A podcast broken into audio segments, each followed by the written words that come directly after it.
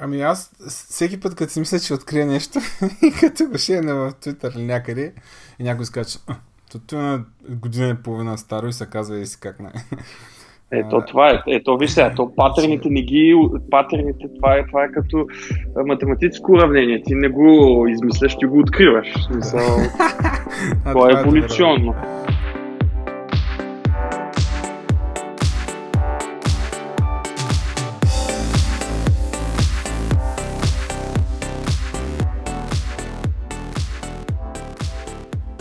Здравейте, драги слушатели! Жадни за знания! а, това е 13-ти фатален епизод на моят подкаст, наречен Надкаст и а, днес гост а, ми е Радо Станков. Той се превръща като нещо в ко-хост, честно казано. А, ама определено пък има за какво си говорим. Добър вечер, Радо! Здрасти, Краси, как сме?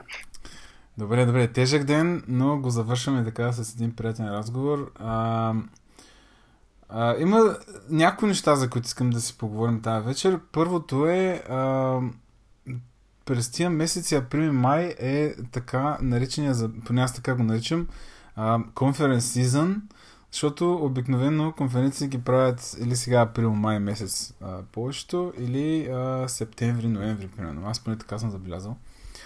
А, и първата конференция, за която искам да поговорим, е нещо, което а, ти и група приятели там организирате в София. А, така интересно наречения React NotaConf. Да направиш едно леко интро, да разкажеш а, за идеята, там какво ще се случва и така нататък. Ами да, значи React NotaConf го организираме трима души, аз, Жанет Тодолова и Владимир Тасев.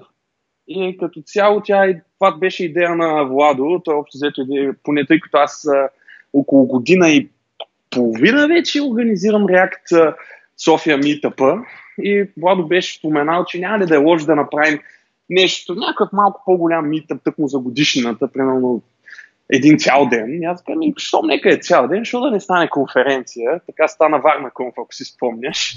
да. и си викам, и си викам сега, а да го кажа, конференция ще е малко така, е, малко ще хакнем повече, защо да не, да не се казва не конференция, но таков. Е, после тя идеята прерасна, че тази година ще е React Nota Ако всичко мина наред, както изглежда, до година ще направим React Half Conf, след това ще направим Two за Conf, След това full и след това почваме голяма тежката категория. Double conf, triple. И общо взето така, докато, докато не умръзне на екипа. Нали? Защото, защото последния път, като почнах нещо, беше Варна Conf 2012 нали, и тя все още се провежда всяка година, така че може да стигне, това тия ивенти може да стигнат до квадра. Да, и също така се оказва, че това си мислих, че е първата React конференция в България, тя се оказа и на Балканите първата, което, нали, взето random chance. Да, което означава, че има голям интерес, предполагам, а? Ами да, в смисъл, и, а, то не е изненадващо и има доста голям, тъй като реално покрай а, нали, React се развива доста добре, React Meetup го има от около година и половина, така че всъщност тук има доста силно React комюнити и също така, както казах, в целия регион React е доста силно като технология. Нали, реално ние в момента а, тикетите ни, въпреки че са безплатни, нали, имаме запазване на тикети, са, сме sold out и в момента се опитваме малко да увеличим капацитета си, така че ако някой не си е взел билет, а, може просто да, да, да се джойне в waitlist и ние ще се опитваме малко да разширим капацитета на, венюто, защото малко се нацени, малко се подценихме. Аз затова му казах нота конф, така малко да събера, нали, да не е много хайпнато, ама знаеш как се става. Не ти се получи. Е, е, така да се. А, аз да, доста винаги хора... не ми се получава така. Да, аз по принцип напоследък имам доста ограничени социални контакти, обаче тук бях в лаба и, и и във Варна Лап са, са спомената не конференция, така нали? Хората имат интерес към, а, към нея. Ами, добре. Аз... Може ли аз да дойда? Ами, ти не само, че ще дойдеш, ти ще го... Тебе сме те сложили точно в центъра на програмата да говориш. Да. А, то, да. А ти всъщност знаеш ли темата? Аз, защото ни ти измислихме. Ами, супер. Аз всъщност това извън ефир ще го обсъдим, нали? Има някакви подробности, които се интересувам. Чисто технически, обаче това беше едно от нещата, нали? Дали има всъщност някаква тема избрана, която трябва да... Ами, реално нашата идея е да, запишем, да запишеш надказ на сцената. Mm-hmm, mm-hmm. И просто да става малко да, да, да, да няколко идеи, но ще ги оставим за автор шоуто, като изненада за душлите на публиката. Но идеята е общо взето буквално да запишеш епизод на надкаст, така че и ти да имаш още един епизод в пайплайна. А, така. Да не го мисля. Да е нещо, еми да, и плюс това е нещо, което не мисля, че на конференция в България се е случило някой да запише подкаст лайв. Не, поне аз... И ако имам, и, и следващите три седмици, ако не се случи, ще сме така иноватори в... да. А, ами добре, а, Сайта е react.conf, като между всичките React.not и conf има теренце.com, има schedule, има а, карта, къде точно се намира мястото. Така е, ще имаме, да. ще, ще имаме яко парти в бар CPC. Ти си ходил там, О, знаеш колко е яко. Ще се сипем по нещо там, да, да. Имам Абсолютно. Доста приятни, приятни са ми спомняните от това място, да. Е, а, да, ами супер добре. А, някакви други събития скоро за тебе? Нещо? О, аз съм на европейски тур. Значи, а, сега заминавам, значи сега в четвъртък заминавам за React Амстердам. След React Амстердам неделята летя за Полша, където ще ходя на, на React Амстердам ще говоря. А, след това отивам на Elixir Europe, там само ще слушам. А, след това отивам на в Будапешта на стартъп сафари. А, след това се връщам за това, за React Nota Conf. Имам две седмици в България, след това съм в Литва на Vox, на Vox Days Литва, където ще говоря. След това се връщам за Балкан Руби, където ще говоря пак. след това чакам още няколко конференции да ми одобрят. Мисля, че за момента май по 10 GS са ме одобрили да говоря. Бре, и така ми почва лятото след това. Мисля, че след това че няма да искам да изляза от къща със седмица. А, ще си доста, доста заедна. Ще как ще съвместяваш с работата, бе, човек? Въобще... А, с липса на личен живот. с липса на личен живот. Ами това е съдбата на спикъра това е, просто нямаш личен живот. Аз имах един познат, който а, той е така по-известен а, спикър, го каня постоянно тук там. И гледам един път във Фейсбук, пише давам си, нали, апартамента там, къде живеем, нали, един куфър събрал с нещата и, и, просто напускат там, къде живеем, нали, място. И отгоре чета, че коментира там по-близки приятели, какво стана, нали, това, нали, той вика, Ами аз реално погледнато всъщност не се прибирам, нали? Смисъл, аз съм целогодишно някъде на път. Имам 2-3 седмици, той там живее в Берлин май. Вика, имам 2-3 седмици в Берлин, вика, за какво да го държат този апартамент празен, нали? И... Да ти кажа, мога да релей... почвам да релейтвам към тези неща, нали? А пък то иначе за работата, между другото, аз нали, реално тия конференции, аз нали, понеже съм свикнал да работя ремонти, нали, целият ми сет е направен да работя ремонт и офлайн даже. Така че, реално, нали, тия конференции повече ме вдъхновяват за, за повече работа, защото все пак научавам някакви неща и са и по някакъв начин почти винаги на някоя конференция има нещо, което ми решава директен проблем на работа. Така че обикновено нещата се подреждат. Да, хубаво е човек да, а, да работи така, ремонт по този начин. Ами, добре, аз доста по-скромно А, ако някой от вас, скъпи слушатели, иска да си кажа две думи с мене, да ме наредят колко зле е подкаста или нещо подобно, може да ме видите и чуете на България Web Summit, който е този уикенд, който идва. Ще се радвам да си полафя с а, хора, които не ги познавам, пък и хора, които ги познавам. А, така да ми... А, ако не е друго, да ми дадете някакви теми за, за разговор, нали?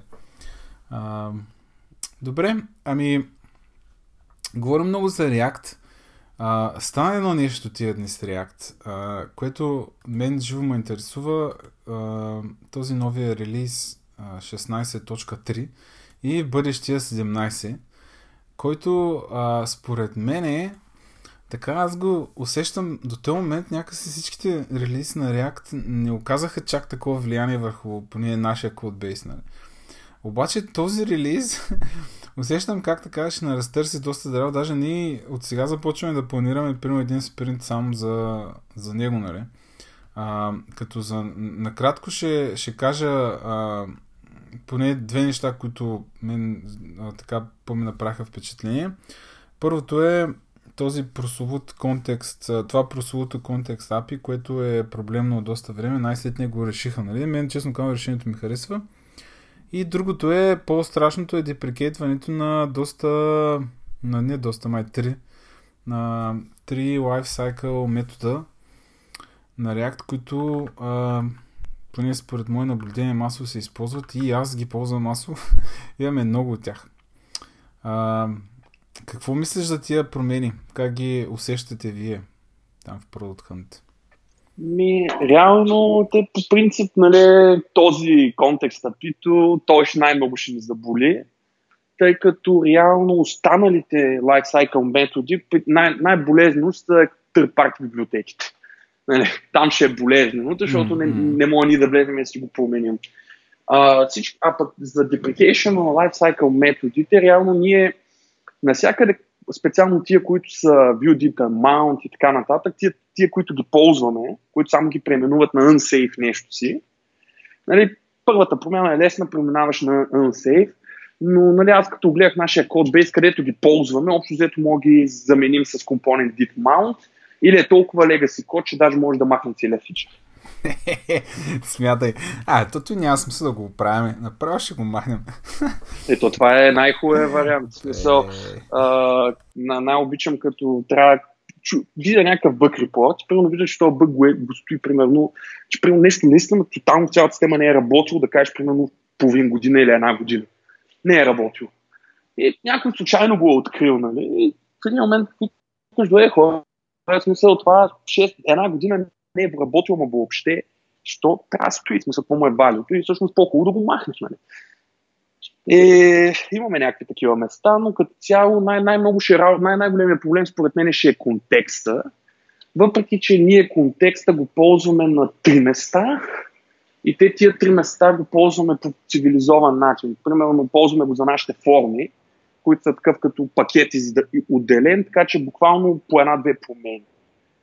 Така че не мисля, че ще ни удари толкова тежко. По-тежкото е, нали, реално най-тежката промяна ще е тази, която е с тия, дето е на, с един от lifecycle методите, които са маха, този за, кажи го де, а... Component will receive props. Точно. Component да. will receive props, че е най-добре. И при нас е, това е, може би, да, наистина най-големият проблем. Аз споделям а, това, което каза за контекста, предполагам, че по повечето хора е така, нали?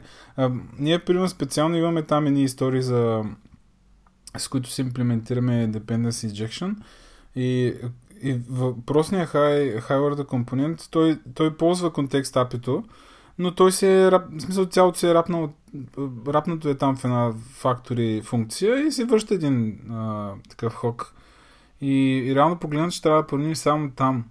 Нали, обаче за Component View Receive Props е дебела работа. Имаме много, много компоненти, които го ползват.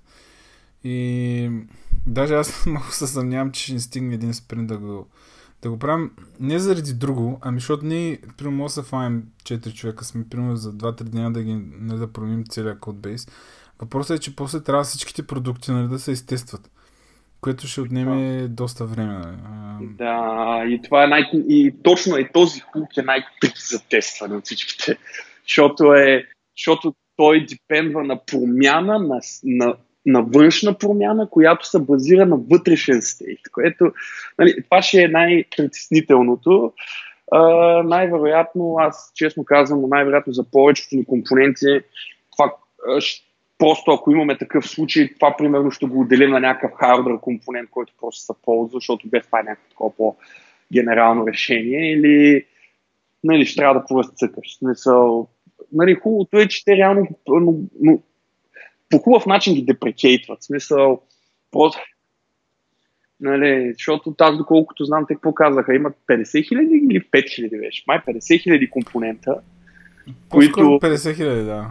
Беше 50 хиляди, да. да. Ами да, в целия Фейсбук има 50 хиляди React компонента и когато React Core екипа реши да смени нещо, трябва тия компоненти, те са, самия React екип е длъжен тия компоненти да работят.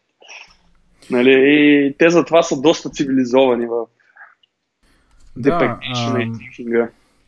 а, аз това щях по-нататък да го спомня и предлагам да го шифнем малко за пълно пред в разговора. А, за въпросния релиз сайкъл и м- дали въобще другите фреймворкове се справят по същия начин, не знам.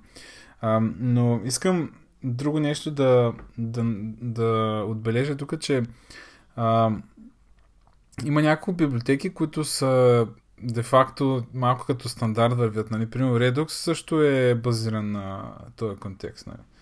И сега, да, да, и сега може да си... Примерно Redux, React, Router, нали, той, той ползва контекст апито. И сега си представям как, нали, изведнъж а, сега те най-вероятно ще дигнат мейджор версия, нали, окей, добре, обаче а, сещам, че ще има някакви много пропещели хора от, от, от тази история, защото а, апито е корено различно. Нали? Смисъл, то е, не е просто при някакво име на метод да реплейснеш. Нали? То трябва да си смиш чисто имплементацията, как, как точно ползваш контекста. Нали? И... Ами, то според мен, нали, то реално стария начин работи, не е breaking change.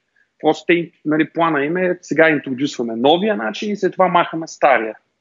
Да, да, да, ама, ама като дойде новия, като, е, примерно, дойде с 17-та версия, защото ние, примерно, сега, а, нали, някои компании могат да кажат ми, сори, нали, не, аз си спирам се, нали, решавам, че нямам този бюджет, нали, да променя всичко и ще се, стигна до там 16.2, примерно. И ти няма да пипам нищо.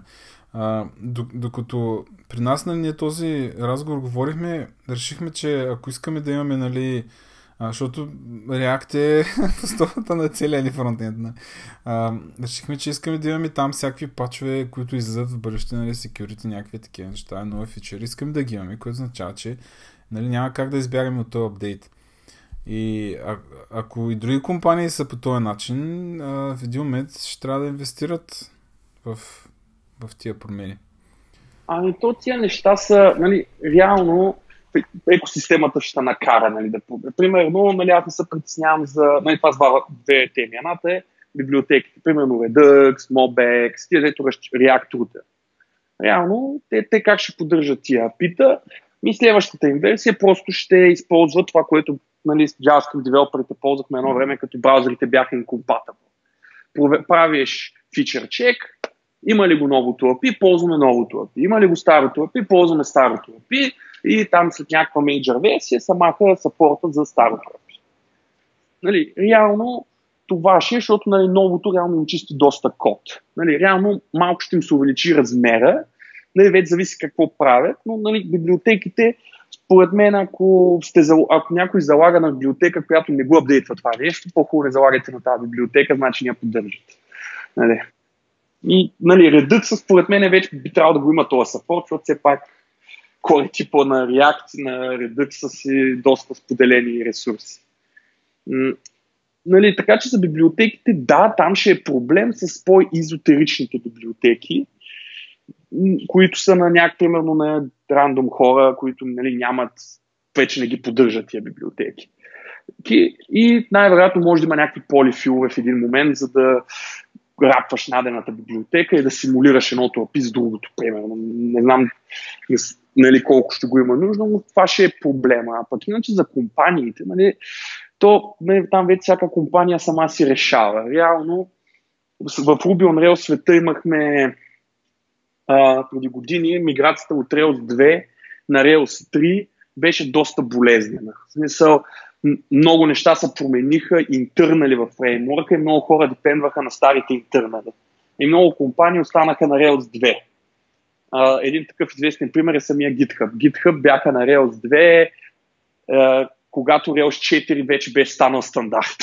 нали? и, те, и, и те реално наеха двама-трима души от кор екипа на Rails. Един от тях е с якия ник Тендерлав Аран Патърсън, който, нали, неговата работа беше точно това да ги докара до Rails 5, а те бяха на Rails 2 с техни къстъм пачове, с къстъм пачове в Ruby и какво ли още не, нали, за да поддържа това нещо, защото просто миграцията беше тежка. Така че проблемът ти, когато изтървеш тази точка, в която трябва да почнеш да си пачваш, да форкваш библиотеки. Защото, нали, да, ако рядко ставаме го на, на 16, примерно, цял живот, това е окей, обаче ние имаме толкова много други депенденства, толкова много други библиотеки, които след една година всичките библиотеки, които ползват контекст, ще ползват новия контекст. Тоест, всяка нова библиотека ще ползва новия. Тоест, ти не можеш да ползваш нова библиотека, ти не можеш да ползваш апдейтнеш стара библиотека, ако има бъг, фичър или нещо такова и в един момент ти трябва да почваш да пачваш чуждите библиотеки, да, да добавяш, да оправяш неща в стари версии, които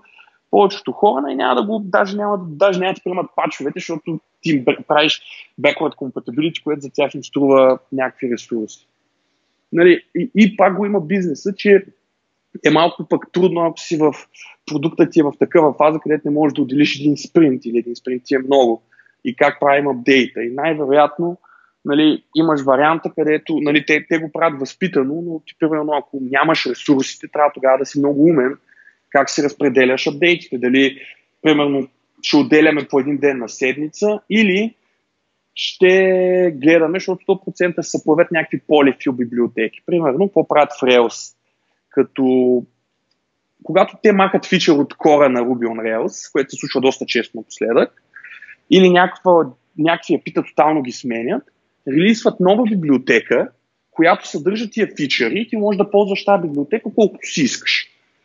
Нали, примерно, сега както са преименували методите, окей, взимаш си някаква библиотека, която ти връща старите методи. Връщаш си някакви deprecation warning, но, но, но ти е като бридж да можеш или да си апдейтнеш функционалността, или да си поддържаш приложение. Сигурно ще се появят някакви такива, не знам. Нали... Доста интересно това. Ами, да, да не знам. Аз прокрадна се даже някаква идея такава да като правим някакви по-нови неща, примерно дори да а, да направим не точно да се ползва апито, т.е. да направим някакъв компонент, който да имитира точното API, нали, което сега ще дойде в бъдеще. И в един момент просто да, да слопнем нали, този компонент, да кажем, окей, нали, апито вече тук, стейбъл е там в нашия, в нашия стак, да, ще го ползваме вече и просто махаме тази фейк имплементация, която ползва прино стария контекст и нещо подобно. И, и, и вкарваме новото API, нали, но пак е много, много е така малко странна ситуацията. Аз а, да. Да, то реално е доста, това между другото е много хубава стратегия. Аз по принцип, тъй като сменяхме, използвахме три различни рутера, и тия момент реших, окей, нали, ние ползваме различните рутери, което е хубаво, окей. Обаче, а, примерно, нали, всичките рутери ти предоставят примерно компонент линк. Окей, повече няма да импортвам във всичките файлове линка от самата библиотека, ще направя наш компонент линк, който превежда пропъртитата към съответната имплементация на текущата библиотека, която ползваме тази седмица за ручник. Нали, реално, нали, това е една стратегия, която ползвам за, като използвам външни депенденсита и такива, които са от тия, дето ги наричам flyby, т.е. харесал съм си, примерно, някакво drop-down меню, и което не мисля да го ползвам на 200 места, не мисля, да, не мисля че то, с който го ментейнва това, ще е достатъчно добър мейнтейнер, просто в момента ми трябва този дропдаун. Това, което правя е, че, че, че винаги го рапвам с моя имплементация отгоре, която просто превежда някакви наши пропъртита към самия компонент. Така че, когато имам реша да сменя този дропдаун с следващия New Hotness, Hot Fancy дропдаун, го сменям само в нашия дропдаун и не променям никаква друга част от кода ни. И също така, тъй като съм локализирал този дропдаун само на едно място в кодбейса ни и ползвам само един сет от неговите фичъри, ако трябва да, да му се апдейтва версия с breaking API changes, знам точно кои пропъртите аз ползвам и как това нещо се афектва.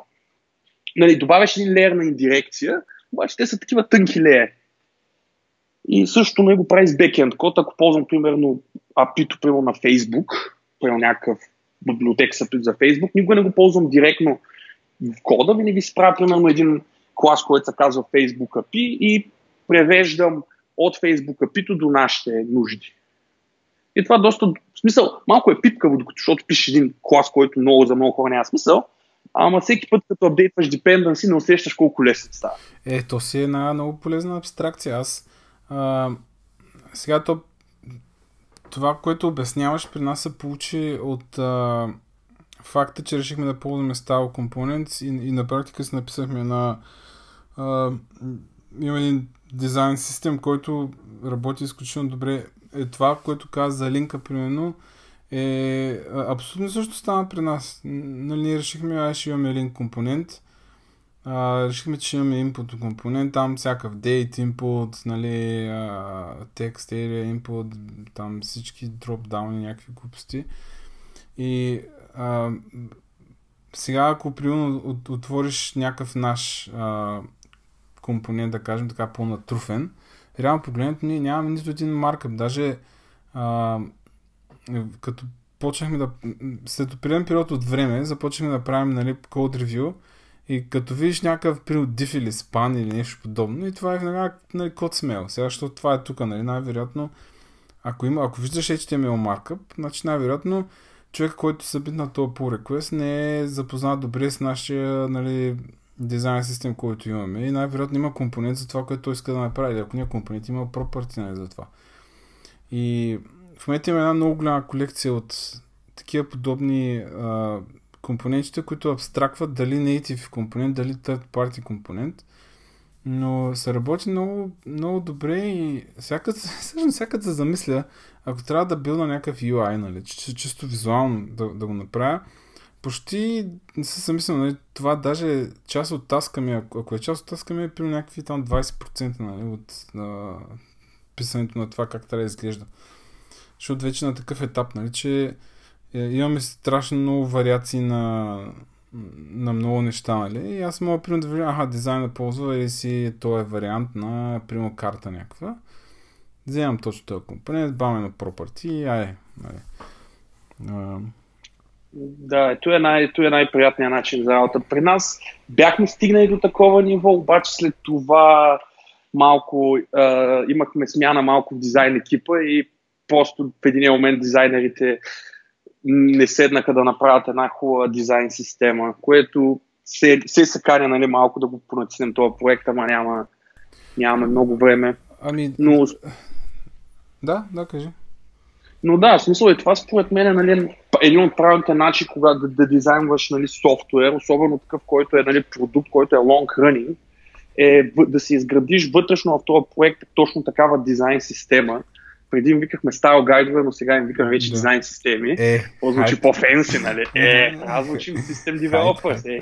Да. Трябва, трябва, трябва да звучим все по-фенси, нали?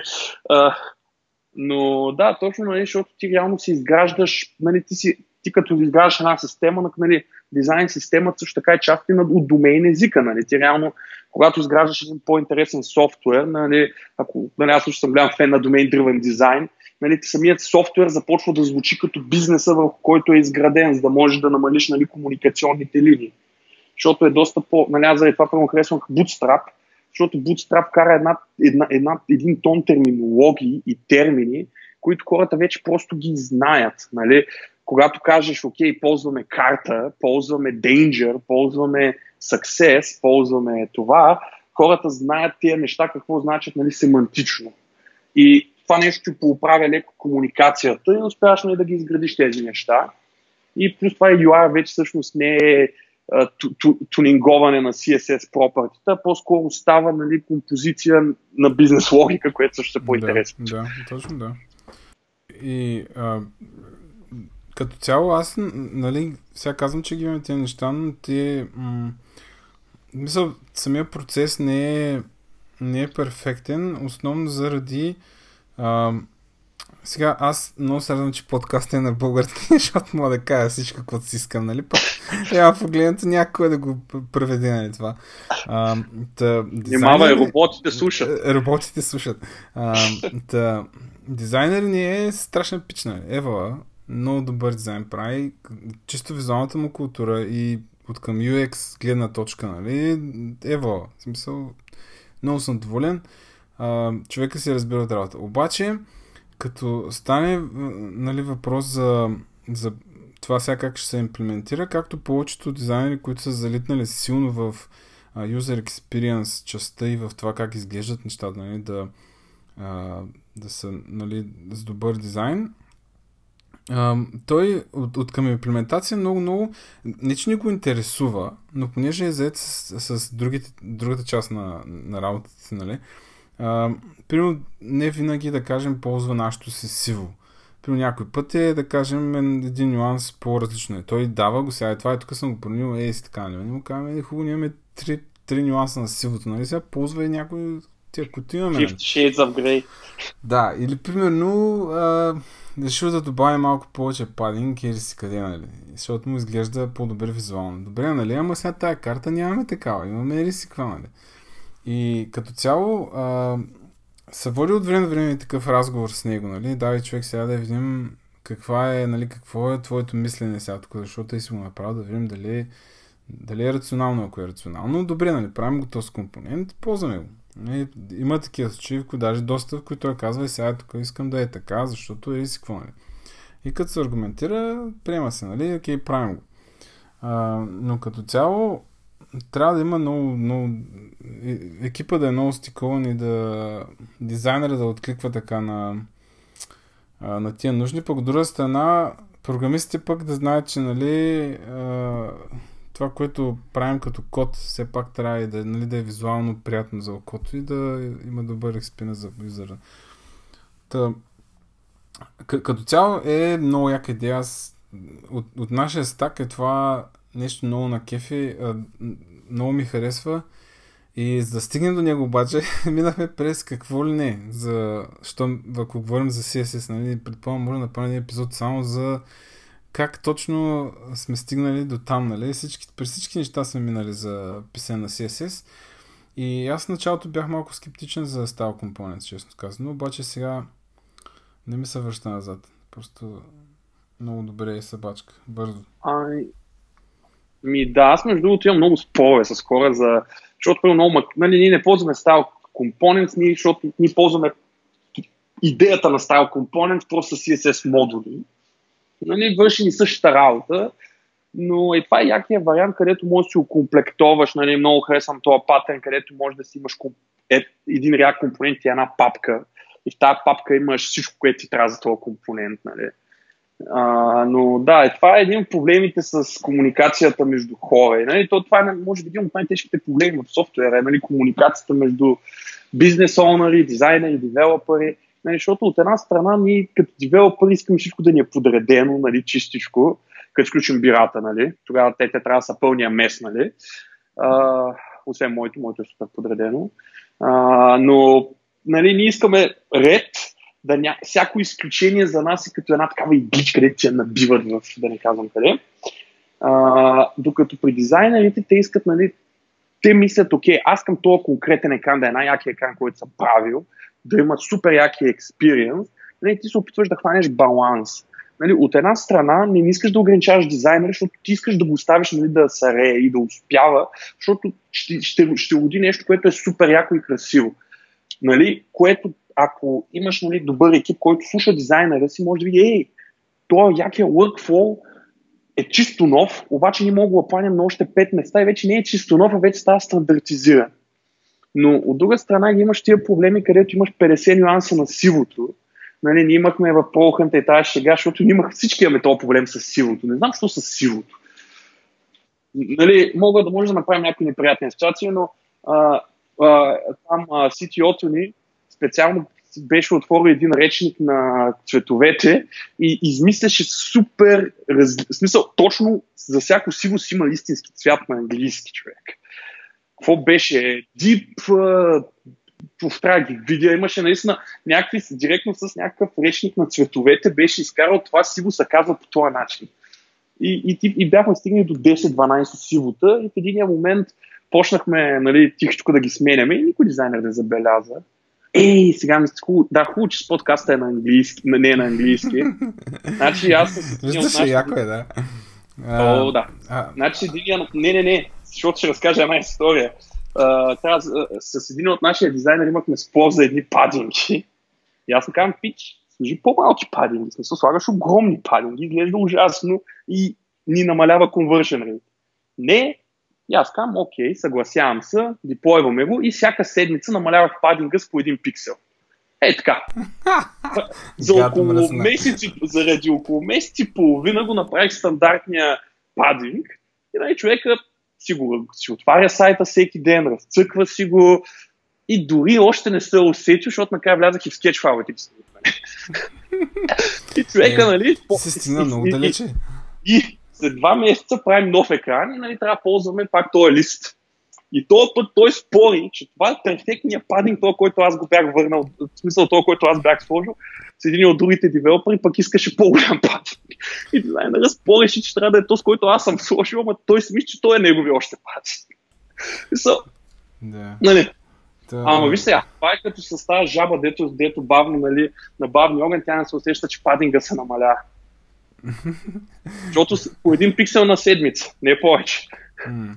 Това е доста, доста хитро. Аз а, подобни ситуации... Пробвай с сивото. Два хекса нагоре всеки, всеки ден. Аз всъщност имах доста голям проблем с сивото, защото а, на моя Mac се оказа, че има една настройка за контраста, която ми е мръдната, ама в смисъл, ако виждаш слайдера, почти не се забелязва, че е мръднат. В смисъл, в смисъл не е до край, нали? А, не помня точно каква беше настройката, обаче а, така си карам аз, нали, примерно година и половина и всеки път, като дойде някакъв дизайн, нали, те казват, е, тук сега бекграунда трябва да е нашето сиво, нали. Пък аз на моя екран го виждам бяло. И викам, какво сиво е, човек? И, и, и буквално всеки пиар ми е без това сиво, нали, защото аз викам, то е бяло, нали. И в един момент а, установих, че нали, си поиграх тук из опциите и установих, че слайдъра за някакъв контраст на нещо ми беше лекичко мръднат, нали? И това ми, ми пречи. Аз подобни ситуации, като това, което обясняваш, им казвам а, CTO Driven Design, защото нашото CTO, примерно, а, той така обича от, от време на време да, да скача на ушите на дизайнера и да му дава къл, нали? Сега, е, е, това примерно ще трябва така да стане, нали? И ние с него, като го видим, че а, като минем, защото той е в Нью Йорк, нали пък нашия дизайнер е в Лондон, и, и като минем покрай стаята му, и като, и, и като видим, нали, че той не е стаята ми в някакъв митинг рум там като видим лицето на сичото на екрана и викам, о, не, не, ужас. Той, той пак сега го спами с някакви глупости, нали, да, да прави някакви неща. Викаме, и го гледаме, излиза един такъв умърбушен. Викаме, какво става човек? Нали? Ай, мани, мани, нали? Пак същата история. Ала, иначе така, последните, може би, две години е по...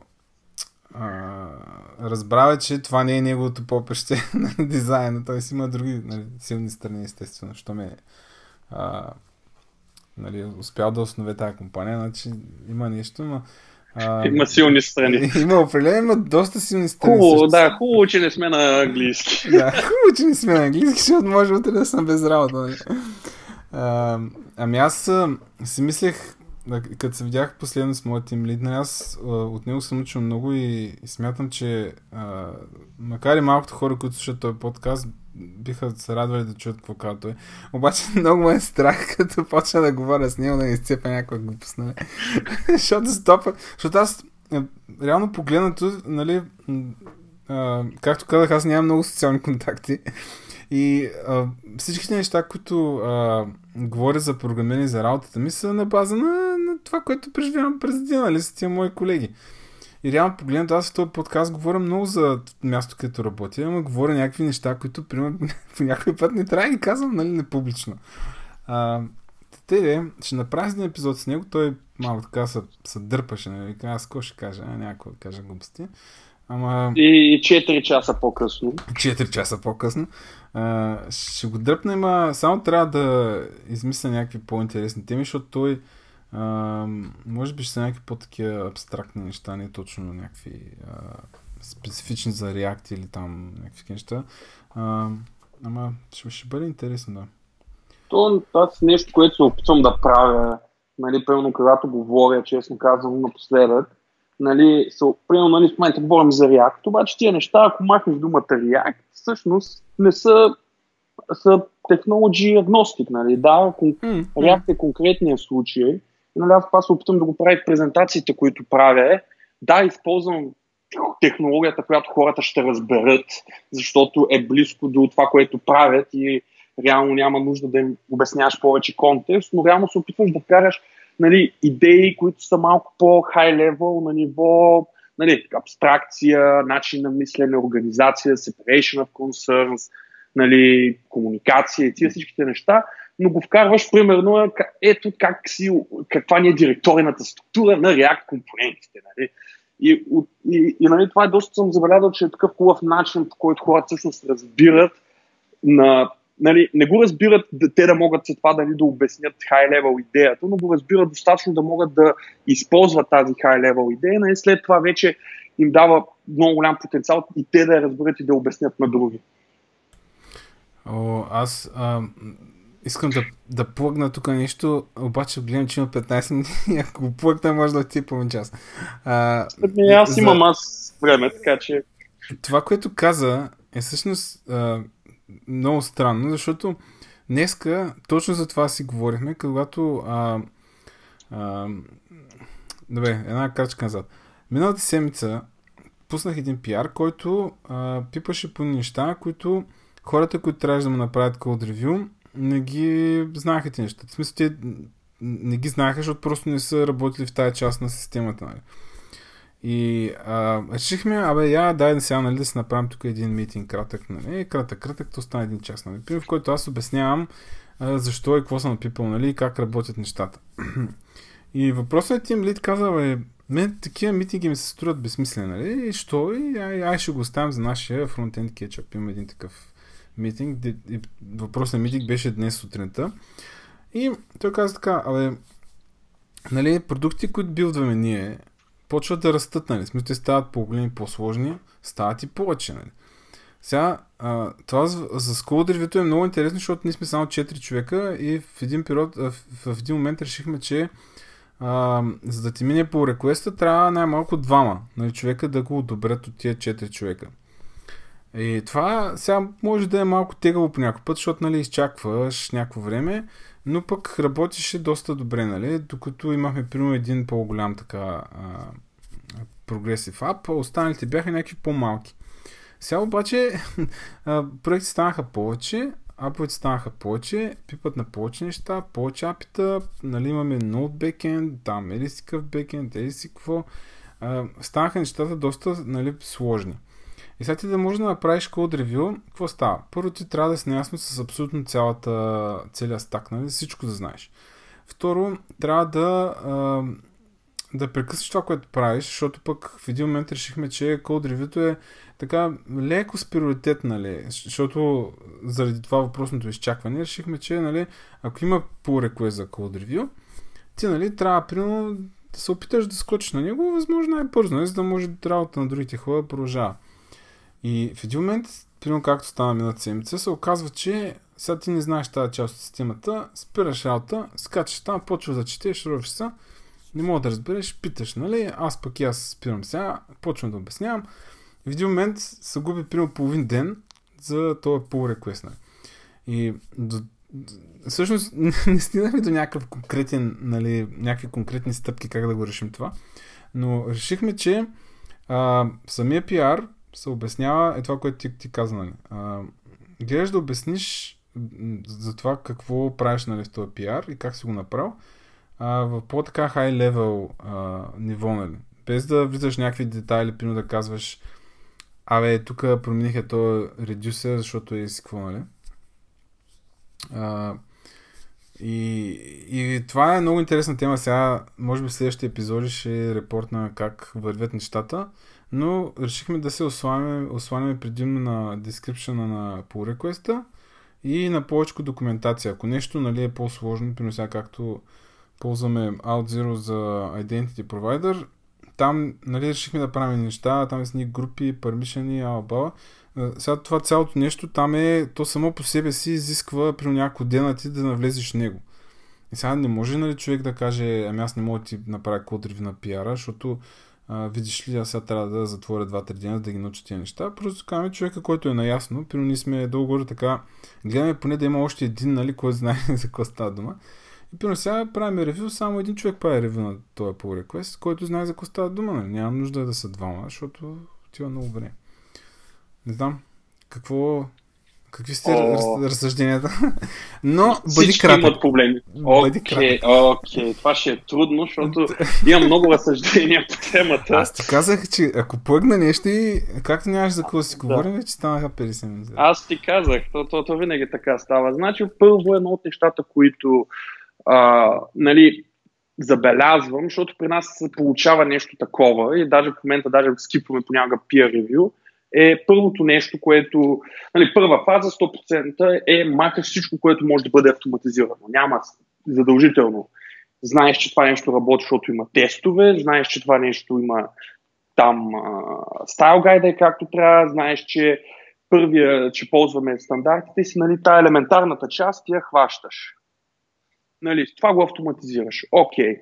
След това, това, което почваш да правиш е, нали, аз това в момента, което го забелязваме, когато нали, хората започват да се отделят на групички в екипите. Примерно, двама от нашия екип знаем тази система, по която ние работим. Никой тук не знае какво случва там, просто защото те не, нямат работа там.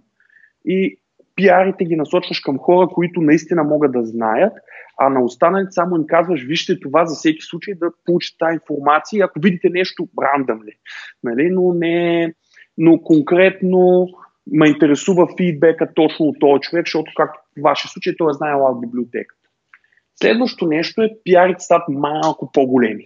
В смисъл, ако, ако разделяш, примерно, преди какво правихме по-малки пиари, примерно ще направя 5 пиара обаче тия 5 PR работят, когато всичките знаете всичко и могат да можете да ги навържите. Примерно, някой знае, че той вече са мръжнати два PR и че това не е средна точка. Докато в един момент станаха малко по-големи, защото става по-голяма цялостна картинка. И също така гледаш нещата да са ти по-отделени. Примерно, разделяш го на ако пиарите пак нали ги разделяш, ако примерно ти трябва някаква инфраструктура, която е инфраструктурен код, а не е фичър код. Не, примерно, трябва ти нов компонент за popover. Билдваш първо popover компонента и след това го ползваш в другия си PR. Мисля, отделяш тия неща, които аз ги наричам инфраструктура, как, както във вашия случай дизайн системата. Нали, тази част, която я отделя, защото на нея всеки може да я направи PR ревю, защото няма домейн логика. Защото къде е сложната част? Домейн логиката. И след това най-важната част, на което забелязвам, са това, което девелоперите най-много мразим, дескрипшена на пиарите. В смисъл, и, и това, което съм забелязал, че много помага е, първо, а, правиш, ако е визуален фичър, правиш видео или GIF, нали, примерно с CloudApp или Doppler или каквото там, за по 2-3 секунди, нали, правиш UI видео какъв е фичър. В смисъл, кликване. След това в PR описваш. Тия файлове са важните. В смисъл, виж как работи all-out интеграцията. Или това са важните тестове. Погледни тестовете, за да видят тия тестове дали домейн логиката е правилна. Нали, насочваш хората, който прави ревю, да, да знае какво да чете.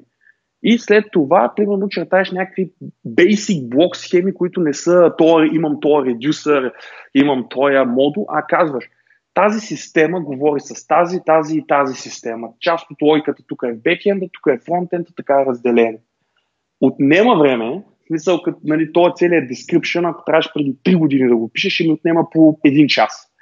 Нали, сега, ако трябва да го напишеш, ще ми отнеме 15 минути. И, и горе-долу, нали, това са нещата, които съм видял, че работят да се медигира точно е тази комплексност, че имате хора, които не познаят системата и тия пиари искаш да получиш валиден фидбек, който е по-валиден от типа, тая променлива я, я преименува, защото не я разбирам. И другото, което съм виждал да работи е малко upfront дизайн. В смисъл, се прави някакъв фичър, сяда с човека, който разбира тази зона от кода и си буквално си чертаете какво ще, как ще работи следващите два дена. Може това нещо нали, да се промени, но идеята е, че той ти е дал окей, имплементирай тази лойка в бекенда, тази в фронтенда, изкарай тия неща на компоненти, преди пиара още, ти може да не го послушаш, но самото дискутиране на това нещо не го поставя в въпроса, че като ти ревизира пиара ще знае. Примерно с един ми колега дизайнвахме една email reply система с conversation и дето от имейли се парсват. И седнахме за 15 минути, дискутирахме, окей, това ще ни е датабейс структурата, от тук ще взимаме тия данни, от тук ще става това нещо. Индиента в даде, имплементацията беше тотално различна, но на PR ревюто разбрах защо е била различна веднага, когато я погледнах и му дадох ценен фидбек как трябва да е още по-различна. Но, защото имах контекста. Да. Долу това са ми мислите в тази зона. Не знам, малко са разфърлени. Не, не, а, съгласен съм с тебе. Просто според мен е много тънка границата в това да като ги описваш тия неща, да не влезеш някакви а, такива фреймворк, специфик, някакви неща да... Примерно аз съм се хващал, че обяснявам абе, тук сега на Component Dismount трябва да диспачне този екшен, защото нали, а, имам нужда това да стане преди да, да се изрендиери си какво, нали. И това е чисто имплементация, нали. Смисъл, човек може просто да се да прочете и да разбере, нали, защото ако знае какво е Component Mount, ако знае кога нали, се извика този метод, може да се направи извода, че аз съм искал този екшен да го диспачна там, защото е си какво. Нали. И това е, е някаква подробност, която ако я напухам, ако я, я, я напъхам в description на PR, ще е някакъв нали, шум там. А, няма да е много полезна. И те да ни имаме много от доста време така си имам един темплейт за по реквестите. честно казвам, само фронтен девелоперите го спазват, нали? А, Ама да, това е може би друга, да, друга а тема. то това с техническите подробности, нали, преди бях много голям педант на тази тема. Мисъл, абсолютно всеки кол трябва да е перфектния кол по този начин и така нататък. Нали. Това трябва да е в deep mount, не трябва да е в друг компонент.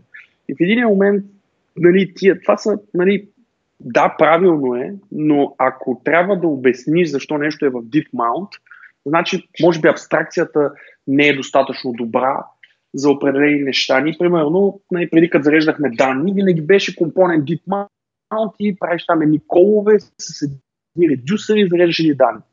И всеки път трябва да обяснява защо това е там, а не е в другото място. Защото искаш на сервер сайт рендеринга да не се зарежда, примерно. Нали, що не е конструктора, нали? А, и, да, и, как, и какво беше решението? Решението беше много просто. Uh, изкарахме Horder компонент, който има property load on load on frontend. И всеки път, като видиш нещо load on frontend, знаеш, това целта му е да се лодне в фронтенда толкова. Нали, да, добавяш излишна абстракция, да, кода става по-бавен, защото имаш нещо такова, но когато четеш, знаеш какъв е пърпаса на това нещо. И когато, примерно, React сменят компонент dit mount и нещо такова, ти го сменя само на едно място. Нали? И имаш този език, където кодът става по-дескриптивен. Mm-hmm. Но батерията на слушалките ми тук що изпищя, че свършва. Ами ние без това трябва да приключваме. Еми, значи следващия да. път ще ги таймваме по, по батерията на слушалките ми. Такъв харткът. да. А, добре, аз като за, за финал да направя един лек анонс. А, имам един едно репо в GitHub, което аз още преди... Всъщност, днеска видях, че преди две години съм го пуснал, нали? В който събирам някакви патерни а, за React. Идеята ми в началото беше да, да почна да пиша лека по лека книга, нали? Обаче по време се отказах, защото не ми се занимаваше, пък и то цяла книга си е много време, нали? Обаче за тези две години се събра достатъчно материал. да а, съм решил да, да го пусна това нещо като книга. А, и аз ще добавя един линк към подкаста, на който му е интересно, патерни, ползвани в React, а, ще го има на PDF, в Gitbook е, ако някога ви се пише книга, Gitbook е място. Ева, напичуйте, много яка услуга. Free, а, изваждат ти, пишеш Markdown, варят ти там PDF, моби, всякакви а, там формати. Има го и... А, те, всъщност повечето документации на Примерно на Redux мисля, че е писана на Gitbook точно. А, та да, ще е фри. а, даже си мисля, ако успея да напечатам едно-две копия, може да ги донеса на React Nota.conf. О, това ще е яко мога да ги метна в публиката. Така е, хората да скачат, да се пият за тях. Който си покаже гърдите на него ще ме метне. Ти замълча по темата. Добре. А, Та да, в смисъл не е, реално погледнато не е кой знае какво, нали, ама съм ги събрал тия неща и аз лично а, смятам да си напечатам една копия, поне така да, да си ги разглеждам, защото а, това е може първата книга, която първата, сякаш имам 10. А, първата, която а, първото нещо, което правя по-голямо и не е фокусирано на някаква, някаква въпросна имплементация. Нали? В смисъл, за, по-скоро за дизайн патерни съм говорил, отколкото за а, някакви там а, специфични технологии. И го има новото контекст API вътре. Да знаете, Ей. това е sell point Просто трябва да си я купите, т.е. то не е да си я купите а фри, ама трябва да си я вземете, да я дръпнете, да я дадете един стар, точно заради това, че има новото контекст API. Да, аз между другото доста често реферирам от това репо в интерес на истината, когато ами, хора аз патен. Скоро се очудих, нали, че има толкова много звезди, даже гледа скоро и трафика, не е лош, честно казано, макар че вече има доста а, дори в Gitbook, като напишеш нали, React Patterns, излизат силно 3-4 страници. Нали. Има много проекти, които са посветени на това. Просто може би беше една в началото по първите и затова събрани някакъв. И е доста пълна сравнение с останалите. Аз приемаш ли по request? Защото... О, ами естествено. А, даже в момента, ако а, се пусне по някакъв pull request, това, което ще стане е, че директно ще отиде към Gitbook и ще се публикува нали, нова версия на, на книгата, което, а, е, което е доста, доста добре. Но аз тия дни малко се ентусиазирах там, примерно нямаше за Redux, сложи за Redux, нямаше за стайлинг, нали, за CSS. Там сложих една кратка стадия. Като мен идеята ми е да е нещо като cookbook. В смисъл да не е някакво дълго разписане на нещо, даже на, а, на, на повечето патерни просто са примерно някакви там 10 изречения за тях и някакъв код снипет. Не е... А, основно, защото му мързи да пише някакви супер дълги неща, пък това е някакъв як формат. Който... А, видя, аз, защото един толкова ми в Odessa.js ще е React Patterns in Product Hunt и това са някои от патерните, които ние ползваме. Не знам, някои от тях, не знам колко са уникални. Доста ги има в, в това репо, може да, да, да видя, нали, да добавя някакви. Ами аз всеки път, като си мисля, че открия нещо като го шея в Twitter или някъде и някой скача, то е на година и половина старо и се казва и си как не. Ето, това е. Ето, виж сега, то патерните не ги... Патерните, това е, това е като математическо уравнение. Ти не го измисляш, ти го откриваш. Да. това е еволюционно. Е нали, реално аз голяма част, аз реално, нали, толкова ми по принцип повече ще бъде рефакторинг to patterns, а не рефакторинг, а не самите патерни. Нали. То идеята е, ще ти почва с нещо и го рефактураш докато стигнеш до друго нещо и точно патерните те маневрират. Нали. Една от любимите ми книги е Refactoring Patterns на Мартин Фауър, нали, е, където е точно това. Нали, в смисъл, ти имаш проблеми как да стигнеш до различни решения, но ако не знаеш какъв ти е каталога с решенията, нали, ти е малко по-трудно. Така че ще трябва, значи, трябва да принцираш за ивента, човек. Да, да, аз а, значи подобно нещо правя за втори път. Решавам да събера някакви мои неща в някакъв ебук. А, първия път, като принтирах, беше супер смешно, защото аз си, си мислех сега отивам някакъв заселен към печатницата, нали? О, сега ще взема книгата, нали? Цак, цак, подскачам едва ли не, влизам вътре. Аз съм объркал тотално размера на тази книга. Нали? Смисъл, тя беше някаква огромна четворка, беше супер грозна. Викам, а, това въобще даже няма да го, нали, да го лансирам никъде. Обаче този път, много... защото то, реално погледнато да форматираш един PDF, особено с тия код снипети, е много... Чакай на дума, е голям. Нали, много е трудно, защото трябва да гледаш, нали, примерно този големия код снипет, да не се раздели на две страници, защото е супер тъпо. Нали. И това цялото форматиране отне адски много време. И, така де. Добре. Да приключваме а, този епизод. А, час и 6. Не стана половин час, както всеки път си казвам, но, но нищо. Някой ден, човек. Някой, някой ден. Някой ден ще успея да го направя. Може би и на ми... конференцията гледам, че имам половин час. Това е моя шанс. Да. Това е шанса ми да го направя за половин да, час. Да, аз ни по принцип плана ни в началото беше да сложим последен, обаче замислихме, че ако да сложим последен, може конференцията да, да, да, да откара до към 9 вечерта, нали? Докато така Добре. поне ще може нали, да изнесем, нали? Да, това е доб- добра стратегия. Поздравления. А, добра стратегия. Нали? А, и, в, и в 9 часа вечерта, Краси, айде, моля ти, идва следващо. Ай, ай, ай, давай. Добре, ами благодаря за разговора. Смятам, че се получи пак интересно. А, пак да кажем, 28 април София React Nota Ще се видим там. А, и с мен друга седмица, ако някой дойде на България Web Summit с Радо, може да го видите навсякъде. Просто... Да. Отидете някъде в някое събитие тук по Балканите и по-на север и на изток на запад, се, се ще го целите някъде. А, така, Абсолютно. Да. Еми, краси, always a pleasure. Ще се засечем на ивента. Ще видим тогава, добре. Чао от мен. Чао, чао.